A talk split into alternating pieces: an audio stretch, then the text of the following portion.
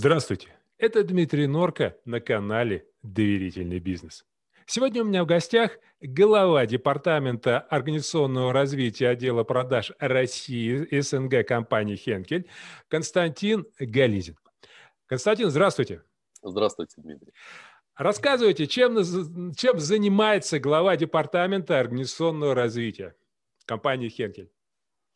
А, глава департамента организационного развития имеет э, достаточно много интересных направлений в компании Хенкель. Да. Одно из них это, наверное, может быть очень близкое к вам, это обучение и развитие сотрудников. Э, есть информационные технологии, есть, наверное, одна из ключевых, наверное, а, таких э, вещей, это организационный дизайн и развитие непосредственно структуры – вот, э, технологии, отчетность, вот все, что в этом направлении, с этим направлением связано, определенные мотивационные проекты, геймификация, вот, э, наверное, если большими мазками. Хорошо, спасибо. Скажите, пожалуйста, ну вот вы очень близко к продажам. Э, мы с вами практически коллеги. По вашему мнению, насколько важно сегодня доверие в бизнесе, в продажах?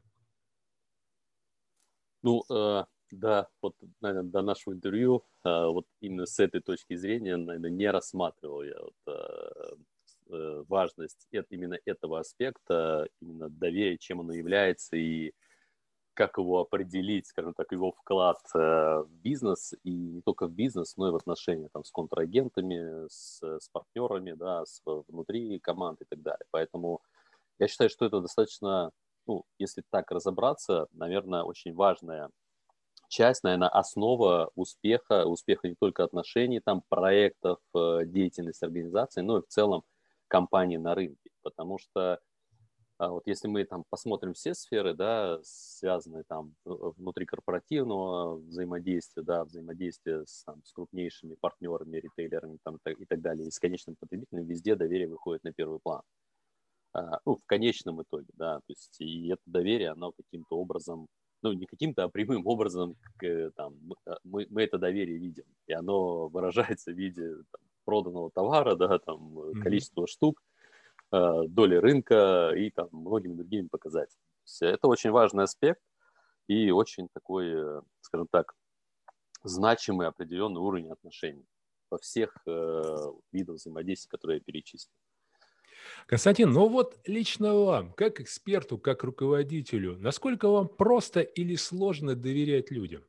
Вот что нужно э, для того, чтобы вы начали доверять человеку, или просто вы сразу э, по определению доверяете, то есть выделяете некий кредит доверия?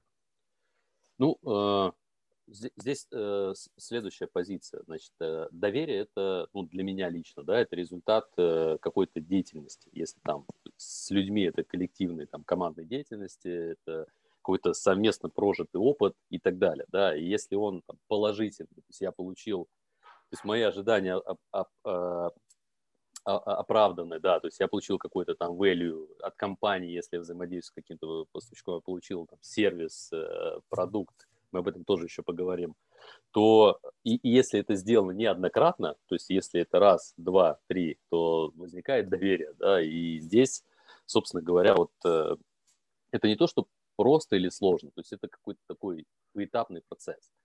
А, вот если, э, скажем так, я первый раз с чем-то сталкиваюсь, например, если там потребитель наш сейчас в нашем современном мире, да, там вот на удаленке, где я нахожусь, первый раз сталкивается с, с, там, с продуктом, с компанией, с брендом и так далее, Сейчас все очень просто. То есть, есть если у тебя нет прямого опыта, есть опыт огромный, накопленный взаимодействие с другими людьми. Заходишь к онлайн-ритейлеру, открываешь отзывы, тысячи человек проголосовало пять, ты не глядя отправляешь этому, то есть ты полностью доверяешь, э, скажем так, этому производителю и так далее. То есть сейчас э, мир измени, изменился, в том числе при работе с контрагентами, там, с поставщиками и так далее, то же самое. То есть можно получить обратную связь и там, уже самому принять решение, то есть насколько я смогу ему вот на первых этапах доверять или нет.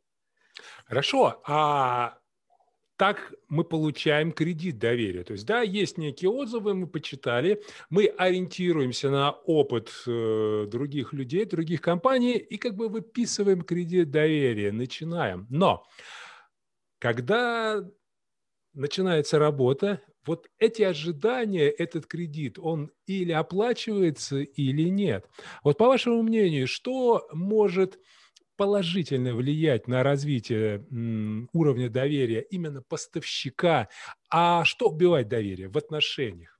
Ну, э, как я сказал, это неважно в каких именно отношениях. То есть вы стоите там поставщик, э, клиент, заказчик, исполнитель, там э, производитель, конечный потребитель, либо партнеры, да, там производитель, ритейлер и так далее. В любом случае этот опыт, он должен быть повторяемый, ну, для меня. То есть для меня один, э, скажем так, кейс успешный, он не будет являться там, критерием, что я могу там всецело доверять или как-то этот уровень доверия повышать, повышать, повышать. Поэтому здесь в первую очередь это какие-то вот повторяемые э, кейсы, которые позволяют, э, собственно говоря, вот этот, э, это доверие там взращивать да, совместно. Это в обе стороны. То есть, то есть это такая ситуация вин-вин, когда там, вы Э, в рамках этого взаимодействия, собственно говоря, оправдываете свои ожидания, получаете свои результаты, но вы также несете ценность на ту сторону, да, потому что ну, это такой mm-hmm. процесс обоюдный. А что касается, как это может там, э, при работе с контрагентами, что может повлиять или что может, например, убить доверие, здесь, наверное, обратная ситуация. Здесь не надо несколько повторяемых кейсов, здесь достаточно бывает одного, когда там и доверие, и там иногда и репутация в целом а, может ну, сойти на нет, да, и здесь надо, конечно, оценивать тот предыдущий опыт взаимодействия, да, потому что, ну, может быть, этот кейс, там, под ним какие-то были основания или там, не знаю, какие-то причины, тем не менее, с плеча, там, с горяча там рубить нельзя, но тем не менее. А все что угодно может быть. Там э, да, неисполнение определенных обязательств, э, определенных, скажем так, действий, но зачастую, как правило, это возникает э, ну, из практики в сложных ситуациях, когда возникают сложные кейсы, проблемы там, на, на, как, на одной из сторон, и здесь как себя поведет э, вторая сторона, которая в этих отношениях находится. То есть если она там помогает, решает, берет вовремя трубку и говорит, да, я тебе помогу, я понимаю, да, это одно. То есть это только укрепляет. И зачастую там контракты не нужны, соглашения не нужны, там джентльменские соглашения здесь выходят, и доверие на первый план. Вот. Но если там ты понимаешь, есть проблема, проблема масштабная, да, в рамках там крупной компании и так далее, там контрагент, либо ты там не взял трубку и ты понимаешь, что или та сторона понимает, что здесь это не важно, то доверие может сойти на нет, и опять оно перейдет в такую формальную, формальную область. Внутри команды тоже сам.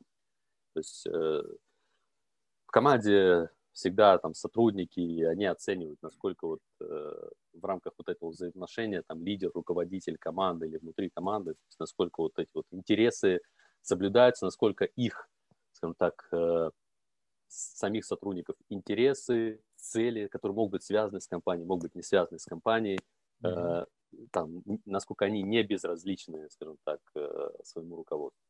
Вот смотрите, а компания Хенкель, э, немецкая компания, но я так понимаю, очень сильно обрусевшие, потому что сколько лет-то уже. Э, вот. 140 плюс.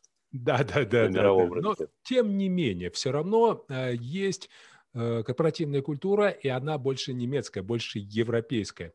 Что такого есть, по вашему мнению? Вот у меня а, было несколько компаний немецких, мы говорили, что отличается корпоративная культура от э, российского. Э, я так понимаю, вам есть чем сравнить, вы же тоже общаетесь с представителями бизнеса. Вот что, по вашему мнению, в вашей компании, в вашей корпоративной культуре есть такого, что позволяет э, создавать вот это состояние доверия внутри компании, внутри команды?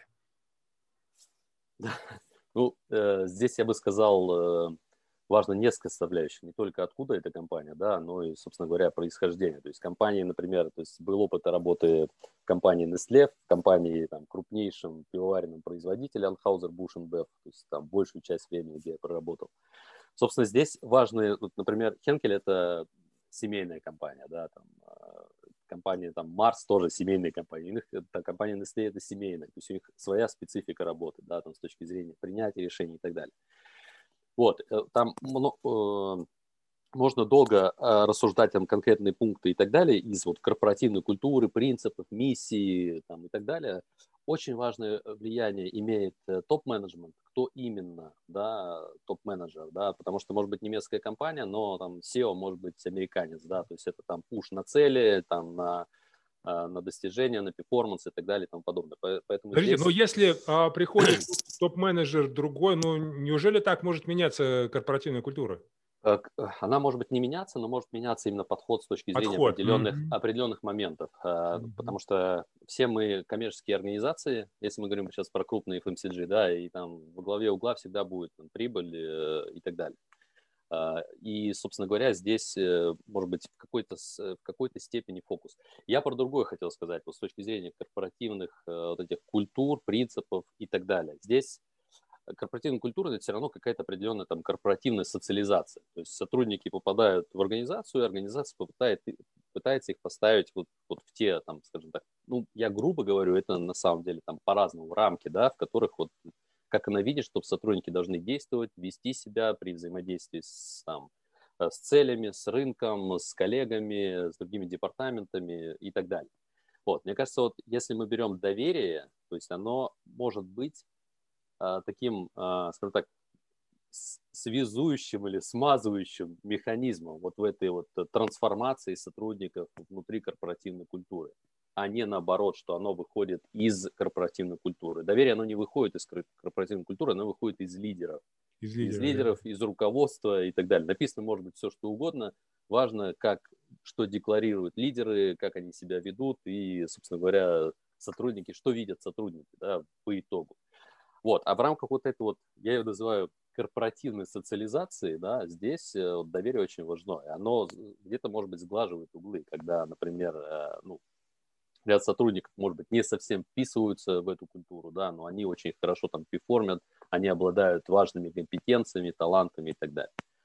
Поэтому вы говорите, обрусевшие там э, консервативная компания, сейчас все компании в нашем там, изменяющемся мире, они там, трансформируются. И трансформируют свою культуру, и технологии, и там, стиль управления, руководства и так далее, и поведение на рынке. Скажите, а, я так понимаю, ну, скорее всего, локдаун коснулся и вас. А что для себя открыли? Было ли это для вас неким ну, неожиданным шагом, как, знаете, вот там удар подушкой из-за угла, да, или как-то, э, то есть все переносят по-разному. Кто-то вообще ничего не получил, ну, как было, так и есть. А кто-то открыл для себя новые, очень необычные возможности. Как у вас? Что дала вот эта удаленка вам? Ну, в целом ситуация, в целом а, ситуация на рынке дало очень большой, э, сильный скачок с точки зрения там, трансформации именно вот, в части диджитализации, в части использования там сервисов и так далее. Мы с вами сегодня не в студии, да, вот спокойненько из сруба, вот, вы там из дома можем спокойно общаться, да, это, ну, как бы маленький пример. Что касается работы с командой, работы команд в целом, там, э, продуктивности там, и эффективности компании и так далее, я считаю, что, ну, по крайней мере, внутри нашей компании это, ну, команда стала более эффективной. То есть, э, эффективно работать. Э, понятно, что работа пришла в дом. Иногда вот ты там где живешь, где там, там работаешь, да, потому что семья здесь также работает, туда по соседним комнатам учится и так далее, но тем не менее, то есть какие-то вещи, э, потери времени, оно там с этой удаленки ушло. То есть э, фокус, фокус, фокус, какие-то там с одного совещания на другое, там все быстро решается, ушла какая-то, может быть, вот, скажем так, невербалика, которая там и непонятные вещи, которые творились в аудиториях и так далее. Вот поэтому я считаю, что для, с точки зрения Хенкеля результаты эти, это подтверждают, что удаленка не поменяла ну, там, негативную, скажем так. Я знаю там комментарии коллег из Сбербанка, вот и из других компаний, да, что это там зло и надо возвращать людей в офисы. Не факт. Определенные должности спокойные, определенные команды, департаменты спокойно работают на удаленно. И это важно, да, я прошу прощения, это важно, и потому что, ну, зависит от руководителя. Если руководитель там оценивает своих сотрудников по результату, и как мы там всецело им доверяет и так далее, то, ну, как бы, неважно, где он находится. Вот здесь сразу, результат. да, и возникает следующий вопрос. Когда команда уходит на удаленку, у руководителя есть два пути. Усиливать контроль или развивать доверительные отношения. Вот э, что в этом плане? Что в этом плане? Опять-таки есть адепты как первого метода, так и второго. Достаточно с обеих сторон. Вот, с, э, и те, и те. Что показал ваш опыт? Что более эффективно? Куда нужно бечь? А, в этой части, на мой взгляд, важно, в каком состоянии команда ушла на удаленку. Вот в, в какой стадии, скажем так, взаимодействия там, лидера команды и там, внутри командного там, кросс-функционального взаим- взаимодействия и так далее. Потому что э, вот это доверие э, само по себе, да, и стили управления, они меняются. Ну, вот по классике, да, там, в, чему нас на MBA их учат, да, там, вот, ну, это из практики тоже, особенно там зависит там проектная деятельность, рутинная деятельность. Ты приходишь, там, грубо говоря, получаешь новую команду, получаешь сроки, проекты и так далее, у тебя там, ты полностью там а, автократический стиль управления, да, то есть ты ломаешь всех, строишь систему, потому что у тебя результат, ответственность и так далее, да, потом постепенно появляется там, доверие, там демократический стиль, можно что-то обсудить, можно там выявляешь уже лидеров, кому можно что-то делегировать, кто уже там может тебе помогать и так далее. И третий, э, третья стадия это уже вот, как я его называю, там, попустительский, да, стиль, когда уже, ну, он так грубо и смешно называется, но по сути, когда команда может работать автономно, то есть когда можно там заниматься уже какими-то стратегическими вещами и там там команда уже там всецело доверяет тебе, и ты им доверяешь, да, она идет вот к этим целям. Вот если ты на удаленку отправил команду вот в последней версии, да, то проблем не будет. Ну то да, есть, то есть, не, а уже, естественно, ты... Да, все уже выстроено, построено, неважно, где кто находится. Ты знаешь, что ждать от команды, команда знает, что ждать от тебя, то есть вы уже там проверены боями, проектами, конфликтами и там бог знает чем, да. Вот, но если ты там с новой командой, понятно, что, да, еще один момент, доверием возникают кейсы. Кто-то злоупотребляет доверием, да, кто-то там приспосабливается и так далее. Здесь это другие моменты, как с этим работать, как бодрить, как возвращать и так далее, да, как просто, ну, э, и так далее. Но если команда у тебя, вот, вот наша команда только притирается, то есть ты как руководитель еще там не авторитет, ты там не показал команде там грубо говоря, что ты можешь как руководитель и там защищая их, защищая, достигая целей и проходя определенные вещи, там конфликты, отстаивая интересы команды и так далее, то здесь э, может быть по-разному. То есть э, стиль может быть где-то и там больше контроль, больше там рэперных точек, больше совещаний, больше там каких-то с, к новым сотрудникам, либо там сотрудникам с вопросом микроменеджмента и так далее. Но э, в целом целом, да, если команда уже зрела и так далее, здесь, в принципе, ну, на мой взгляд, важно там, цель, результат и, собственно говоря, доверие к сотрудникам, да, потому что все вот эти вот вещи, которые не связаны и движения не связаны с направлением цели, они отбирают эту энергию у цели. То есть ты время, энергию и все остальное, эмоции и то же самое не только у себя, но и у команды ты тратишь на вот, вот другие вещи, которые ничего общего не имеют к тому, куда идет организация. Это очень важно. И важно как то, что транслируют там, собственно говоря, там, э, сами лидеры. Потому что, на мой взгляд, немножко отличается вот доверие в команде к руководителю и доверие там организации, сотрудников, там, к топ-менеджменту и так далее. Они там, а в чем, по вашему это... мнению, разница? Ну, а, если мы говорим про руководство, вот такой стратегический уровень, да, который там, несомненно, каскадируется вниз да, до каждого уровня в определенной степени, да, то есть сотрудники видят, то есть есть стратегия, если там высшее руководство или там топ-менеджмент дошел, то есть компания успешна, соответственно, автоматически это делает успешным всех сотрудников в той или иной степени организации, да, то есть компания и сотрудники доверяют руководству, да, все там, топы идут в нужную сторону, мы тут хорошо пашем и так далее, то есть они это увидели. Внутри команды это все-таки такое ежедневное взаимодействие, постоянное взаимодействие, да, в рутинных каких-то э, там, внутри команды, кросс-функциональных, в работе с поставщиками, с клиентами и так далее. То есть это уровень, который ну, такой больше операционный, да, чем стратегический. Здесь уже другое доверие, которое вот day by day, да, из вот этой деятельности. Здесь важно уже по-другому, то есть сотрудник уже смотрит, ага, то есть насколько там, мой руководитель, насколько, да, как я говорил, мои цели, то есть насколько ему важен, важен я, мои цели, мои ожидания, да, то есть мои проблемы, то есть и мое развитие в целом. И то есть, если важно, да, то есть сотрудник понял, да, ему созданы все условия, там, мной занимаются и так далее, я сделаю все, что угодно. То есть мне вот, у меня вот зеленый свет, меня вот в коридор поставили, все есть, беги к цели, да, и как-то так. Поэтому вот немножко вот такие, они просто уровнем отличаются, да, и, но верхний уровень тоже важен, важен. То есть когда организация понимает и сотрудники понимают, что в целом мы идем в правильном направлении, и это подтверждается результатами там, компании ростом, и долей, там, не знаю, доли рынка и так далее. То есть проще уже на там, локальных уровнях, э, собственно говоря, решать, э, решать проблемы. Отлично. А, команда и лидер. Что, по вашему мнению, лидер должен делать, чтобы создать вот команду высокого доверия? И что, по вашему мнению, убивает доверие вот именно в команде?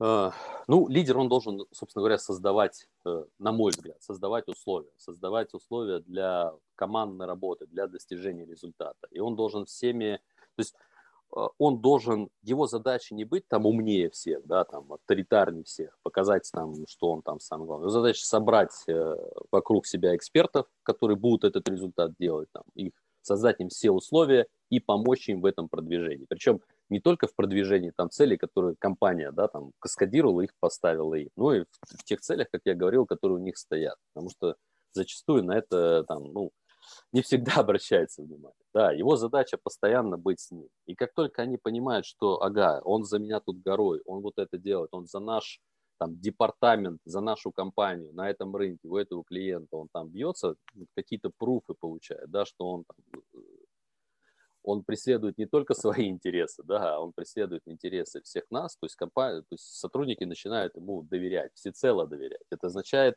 и это чувствуется. То есть нет сопротивления, нет э, там при возникновении вопросов, там целей и так далее, нет каких-то там встречных вопросов, конфликтов и так далее. То есть больше вопрос о том, как нам это сделать.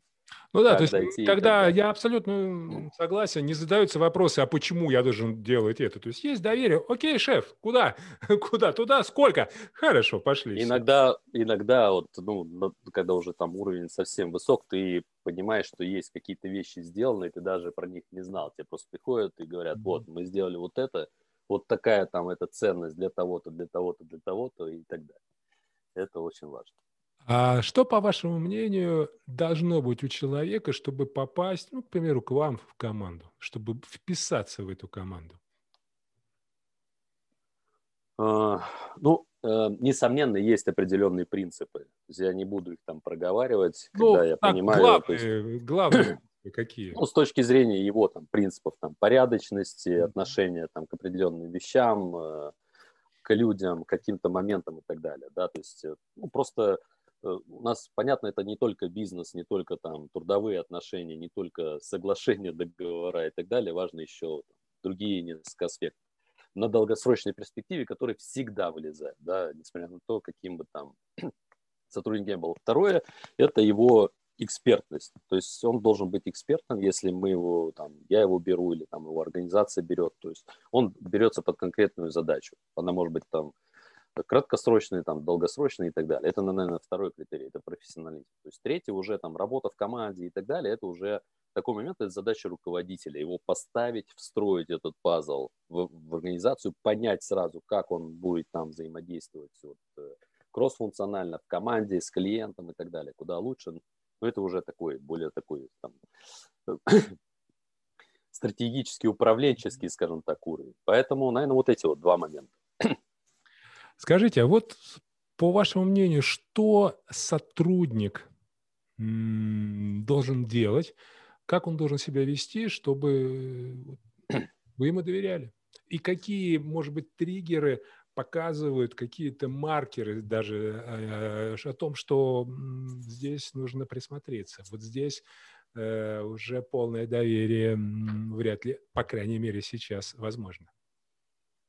Ну, здесь есть определенные моменты. То есть сотрудникам есть там, правила игры, э, там, сотрудникам договорились об этих правилах в самом начале, да, и ну, они периодически там обновляются и там, про них рассказывают, что мы делаем вот так, идем туда, если что-то нужно. Здесь, если здесь там есть поле деятельности, можно там, там самостоятельно работать и так далее. То есть, ну, определенные там вещи. Если сотрудник выбивается из этих правил или начинаются там, ну, грубо говоря, какие-то вопросы, конфликты и так далее, это неплохо. То есть их можно пройти еще раз проговорить. Если это системно, да, то есть как и доверие, если системно возникают какие-то вопросы, которые ты уже проходил, на которые ты акцентировал внимание, ты давал обратную связь, ну, здесь могут быть вопросы, почему, то есть сотрудник, он, а, не прислушивается, б, он просто там, не способен, не может, да, или он, ну, не знаю, там, перегорел или что-то еще, да, и там, ему уже просто, или вообще не нравится заниматься этой деятельностью, его надо отпустить.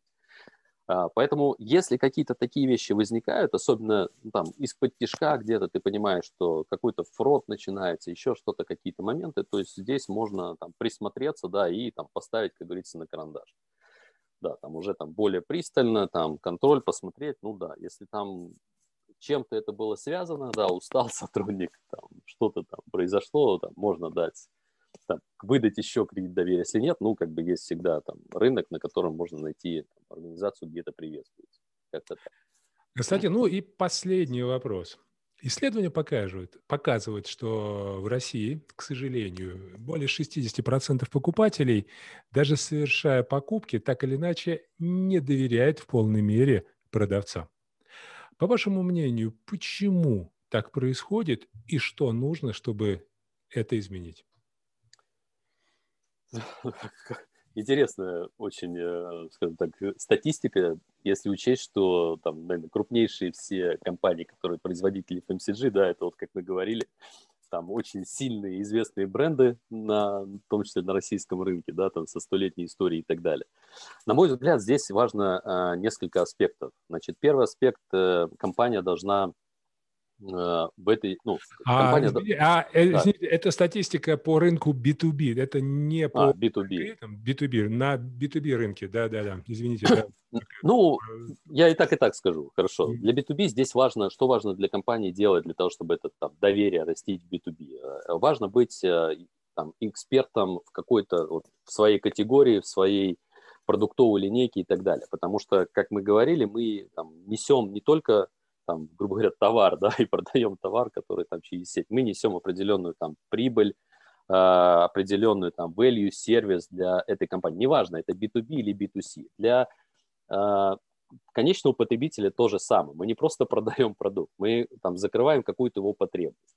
И вот даем ему какую-то ценность. Э, это важно подкрепить высоким сервисом, особенно сейчас, да, то есть представленностью товара, что он там представлен, он ко мне приедет, и там он будет соответствовать моим ожиданиям. Сейчас очень э, популярно и, на мой взгляд, очень важно говорить о том, что мы продаем не просто товар, а там трансформацию человека, да, то есть он купил наш продукт, там, у него были какие-то проблемы там, с волосами, он там, применил продукт, он там, проблему решил, да, там, с кожей, стал пахнуть и так далее. И меняется его там не только физическое, но там психоэмоциональное какое-то там состояние и так далее. То есть, вот это важно. И как только мы будем менять его и у конечных потребителей, и у, собственно говоря, э, в B2B у ритейлеров, там, у контрагентов, что мы не просто там, да, там, очередной там, большая компания, но мы для них несем экспертизу, рассказываем, как э, ведет себя категория, там, как ведет себя потребитель, да, что важно, каким образом, куда это все приведет, да, и даем им сервис. Есть еще сейчас одна такая э, немаловажная, э, скажем так, выходящая на передний план, это вопросы, связанные с sustainability, с окружающей средой, с охраной, то, что сейчас очень-очень-очень-очень... Этичность очень бизнеса. Да, зеленость, этичность, как он называет, это действительно важно. То есть насколько, ну, те, кто понимает, да, к чему ведет сохранение текущих темпов потребления, да, там через 30 лет нам потребуется 5 таких планет, как Земля, да, если вот этот тренд будет сохраняться, это очень важно. И важно, что люди, и не только в B2B, мы это видим по проектам, которые реализуются, да, совместно и так далее, но и э, конечный потребитель это тоже начинает понимать. И делать предпочтения вот при при своем выборе он доверяет компании, которая, в принципе, какие-то вот в этой области тоже делает шаги. Это, это не может не радовать. Вот. И, собственно говоря, вот эти вот вещи, э, закрытие там потребностей, там, привнесение ценностей, трансформация в хорошем смысле слова клиента, консюмера, там, э, ритейлера, контрагента с очень важным сервисом, да, уровнем сервиса сейчас это будет приводить, несомненно, к выбору этого поставщика, производителя, партнера и так далее на рынке. Это будет все в конечном итоге отражаться прибыли, в деньгах, в долях рынка и так далее. Вот, собственно, и все. Спасибо. Спасибо, друзья мои. Спасибо, Дмитрий. А напоминаю, сегодня у меня в гостях был глава департамента, департамента организационного развития отдела продаж России СНГ компании «Хенкель» Константин Гализин. А на этом мы с вами прощаемся, но расстаемся мы с вами ненадолго. Буквально через пару дней мы с вами снова встретимся на канале «Доверительный бизнес». С вами был Дмитрий Норка и до новых встреч.